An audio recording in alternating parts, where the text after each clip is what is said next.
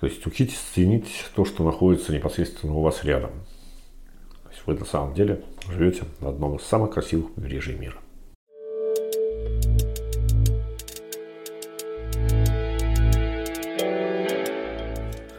Всем привет! На связи станция «Север». Меня зовут Евгений Серов, и это подкаст о северных территориях, путешествиях и людях, связанных с ними. Некоторое время назад в Фейсбуке мне написали комментарий с просьбой сделать выпуск с Михаилом Кречмаром, известным российским охотоведом, писателем и главным редактором русского охотничьего журнала. Так сложилось, что Михаил приехал в Магадан в экспедицию, и мне удалось с ним встретиться и записать этот выпуск. Напоминаю, что подкаст можно слушать на всех популярных платформах, подписываться. Также есть телеграм-канал «Станция Север», в котором размещаются все ссылки на дополнительные материалы каждому выпуску. Итак, приступим. Здравствуйте, Михаил. Здравствуйте. Начнем с того, о чем вас все спрашивают, про медведей. А, вы знаете, медведи – это реализованная мечта детства. А, я когда-то прочитал очерк Олега Куваева «Самый большой медведь». И так как получал биологическое образование, я, в общем, решил, что я буду изучать этих зверей. Это достаточно сложно, но интересно. Медведи, они, как люди, такие же сволочи, непредсказуемые, со скверным характером, малопонятным и не очень предсказуемым поведением. Я занимался этим здесь, в Магадане, 18 лет. Я изучал бурых медведей в Институте биологических проблем Севера. А, но, естественно, совершенно большую часть времени я занимался этим не в кабинетах не в лаборатории, а в поле. Поля тогда были большие, трава была зеленее, и люди были настоящие. Вот. Я работал по 5-8 месяцев в экспедициях в году.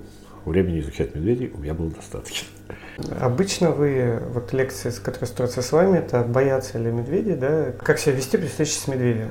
Да, сейчас э, эта проблема начала приобретать, она вообще всегда была, э, но сейчас она имеет несколько другой, другие аспекты, чем 80-е годы, когда я этим начинал заниматься. А, во-первых, 80-е годы, когда я этим начинал заниматься, в общем-то, конечно, окончательное решение медвежьего вопроса было очень простым. И первую книгу, которую я написал, в первом варианте, она прям подразумевала использование оружия изначально вообще. То есть э, человек в тайге, в тундре, в лесу, он был по определению сразу вооружен. Прошло 30 лет. Случилось очень много всего, случилась другая страна, случилось совершенно другое законодательство. И по нынешнему законодательству человек в неохотничий период не может оружие иметь в лесу вообще. Вот вообще, понимаете, вариантов нет. Все люди, которые говорят, что вот там мне знакомый охотовед может по блату выписать справку, липу он вам может выписать, а не справку. И если вы попадетесь не знакомому охотоведу, а не знакомому полицейскому или рыбинспектору, у вас изъятие и административка сразу автоматически обеспечены. То есть сейчас э, все, что я рассказываю про медведей и как избежать конфликтов с ними, это избегание конфликта без оружия. Изначально. Я вот так вот все строю. Значит, э, другое изменение, которое произошло. Медведей стало больше. Медведей стало значительно больше. Почему? Нет, не совсем понятно. Скорее всего, мы имеем дело с каким-то циклом э, чисто биологического характера. Вот. Есть циклы маленькие, типа лемминговых, по 4 года, зайцеобразных по 12-15 лет. А возможно, есть циклы большие. И похоже, что сейчас численность медведей растет, причем она растет везде, по всей Евразии точно совершенно.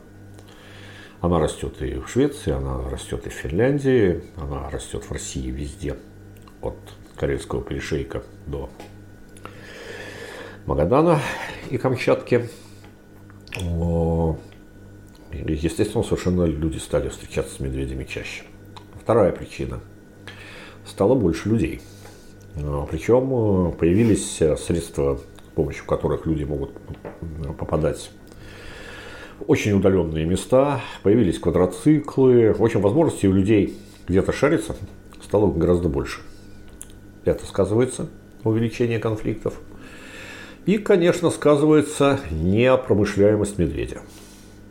Потому что медведь, по большому счету, никому не нужен. А, ну вот что с ним сделать? У меня был приятель, который из него тушенки делал. Ну, в общем, как-то него, даже, даже он сейчас от этой тактики отказался. Ну вот смотрите, просто есть цифры. В Магаданской области есть лимит на медведя. Лимит медведя оценивается, по-моему, в 9-12% от его общей численности. Численность определяется в достаточной степени потолочно, но она как, вот какая есть, такая, не буду я это обсуждать. Э, значит, она оценивается здесь, наверное, 10-12 тысяч особей, я так подозреваю, в Магаданской области медведей. И можно, значит, их отстрелять штук 800 по самым скромным оценкам. А отстреливается не больше 100, 150. Медведь нафиг не нужен. Он нужен только очень узкой категории трофейных охотников. И, естественно, совершенно медведь, в общем-то, если он начинает кому-то причинять беспокойство, их стреляют. Стреляют, не спрашивая никакое здешнее начальство, ничего. Вот пришел на рыббазу медведь. Шлеп, ну, сколько их убивают? Ну, еще сотню, наверное.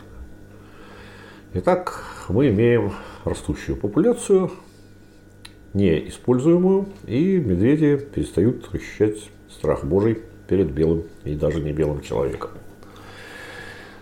Вот, все это ведет к росту конфликтов. Ну вот так как-то. Значит, и, вот, а, э, и вот я пытаюсь как-то... А люди почему-то медведи боятся. У них есть такой... И я пытаюсь как-то ну, найти компромисс. То есть я не говорю, что медведи бояться не надо. Угу. К медведю надо относиться с очень большой осторожностью. Ну вот, собственно говоря, мои лекции об этом.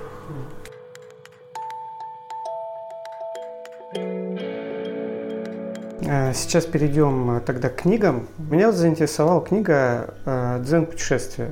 Дзен-туризм, да. Да, дзен-туризм. Ну, видите, в чем дело. А мне ее все время предлагают переиздать.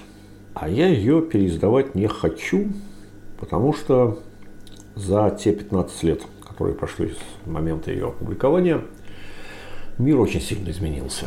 А, она требует переписывания. Книга «Дзен туризм», она закрывает, с моей точки зрения, очень большую эпоху путешествий, которую бы я назвал обручевской. Это классические путешествия э, на резиновых лодках, еще не паховая, на, э, с, брезентовыми палатками, э, сказать, еще фактически без мембраны, без гаджетов, вообще без гаджетов. А, и даже про цифровые фотоаппараты я там достаточно презрительно сказал, что типа еще много лет они не будут а, занимать значительного места в арсенале путешественника. Через два года я снимал только на цифру. Сейчас количество всякой электронной хренотени, которую мы везем с собой в экспедиции, она исчисляется десятками единиц. iPhone мне заменяет на самом деле GPS, фотоаппарат и видеокамеру. Еще много чего заменяет. В ней есть, например, функция электронная лазерная рулетка. Тут много всего полезного в айфоне. Мы берем с собой дроны, в конце концов. Еще лет 8 назад, если бы кто-нибудь мне сказал, что я буду возить с собой этот глаз Саурона, блин, я, в общем, не поверил бы. А сейчас это абсолютно бытовой элемент любого более или менее хорошо организованного путешествия. Вот. Поэтому «Дзен-туризм» – это хорошая книга. А, мне она очень нравится. Я постарался ее писать. Там тексты хорошие, написанные хорошим русским языком. Но она, в общем-то, в части описания матчасти она устарела. Где она не устарела? Она не устарела на самом деле в описании вообще самой философии таких путешествий, которые когда-то тот же любимый мной Олег Куваев очень хорошо сформулировал. Мы не викинги и нечего выпячивать челюсть. Мы азиаты и здесь живем. Огибай, выжидай, терпи. Только тогда ты трудовик. Попал в непонятную ситуацию. Что-то может пойти не так. Остановился, подумал. Не делай опрометчивых движений. Не делай быстрых движений. Всегда подумай. Самое главное оружие у человека, главный элемент снаряжения – это голова. А тогда какие книги вы считаете, ну, советуете почитать ваши? У меня очень странное отношение к книгам. Вчера, кстати, интересно, утро у меня началось с того, что со мной вышел на связь мой друг из Швейцарии, который заканчивает книгу о дальней стрельбе из винтовки. И он начал меня спрашивать, что бы я хотел его книге прочитать. А я ему сказал вещь, которую я говорю вообще всем, кто книги пишет, кто книги читает. Самые интересные книги – это те, которые ты пишешь для себя, которые ты хочешь прочитать. Все остальное – ерунда. То есть, если человек что-то пишет на общественный заказ и по велению социальной обстановки или чего-то еще, в общем, вряд ли это хорошие книги. Я, я стараюсь писать э, те книги, которые я сам хочу прочитать. А, поэтому я не могу никому рекомендовать какие-то из моих книг. А, я пишу и художественную литературу, билетристику. Не могу это назвать художественной литературой, потому что в общем, практически все пишущие сегодня люди России, публикующиеся, они пишут второсортную российскую э, русскоязычную прозу. И я тоже. Это касается абсолютно всех. То есть вот Пушкиных и Толстых сейчас в России нет. Достоевских. Достоевских. И слава богу, Достоевских нет. Это хорошо. У меня есть рассказы про северные приключения. Да, кстати, между прочим, это же забавная история. У меня а, есть склад файлов, где вот книга про северные приключения так и названа, книга идиотов. А, был 2008 год, и один питерский издатель попросил меня написать книгу для укрепления сердец. А, типа того, что люди массово теряют работу. А, значит, написали бы книгу, где люди попадали на севере в какие-то приключения страшные. Значит, а мы это издадим и выпустим в качестве пособия для потерявших работу менеджеров. Я что-то задумался. Все это мне было непонятно страшно. То есть, э, потому что большая часть, подавляющее большинство историй, случившихся с людьми, таких вот смертельно опасных и так далее, они происходили по их собственной глупости. Более того, значит, э, ситуация, в которую попадает человек в экстремальной ситуации в природе, она, в принципе, очень сильно отличается от экстремальной ситуации в городе, вот когда человек работу потерял или что-то еще. Почему? Потому что человек, когда попадает в такую ситуацию в природе, он весь полностью мобилизован для того, чтобы... Э, все его приключения кончаются, когда он выходит к людям. А потерявший работу менеджер, приобретя работу, все проблемы у него только начинаются на самом деле. Поэтому, ну вот, совсем не похоже. Но, тем не менее, я такой сборник составил. И, в общем, он любопытен, так скажем. Он, кстати, постоянно пополняется. Вот его мы, возможно, и переиздадим.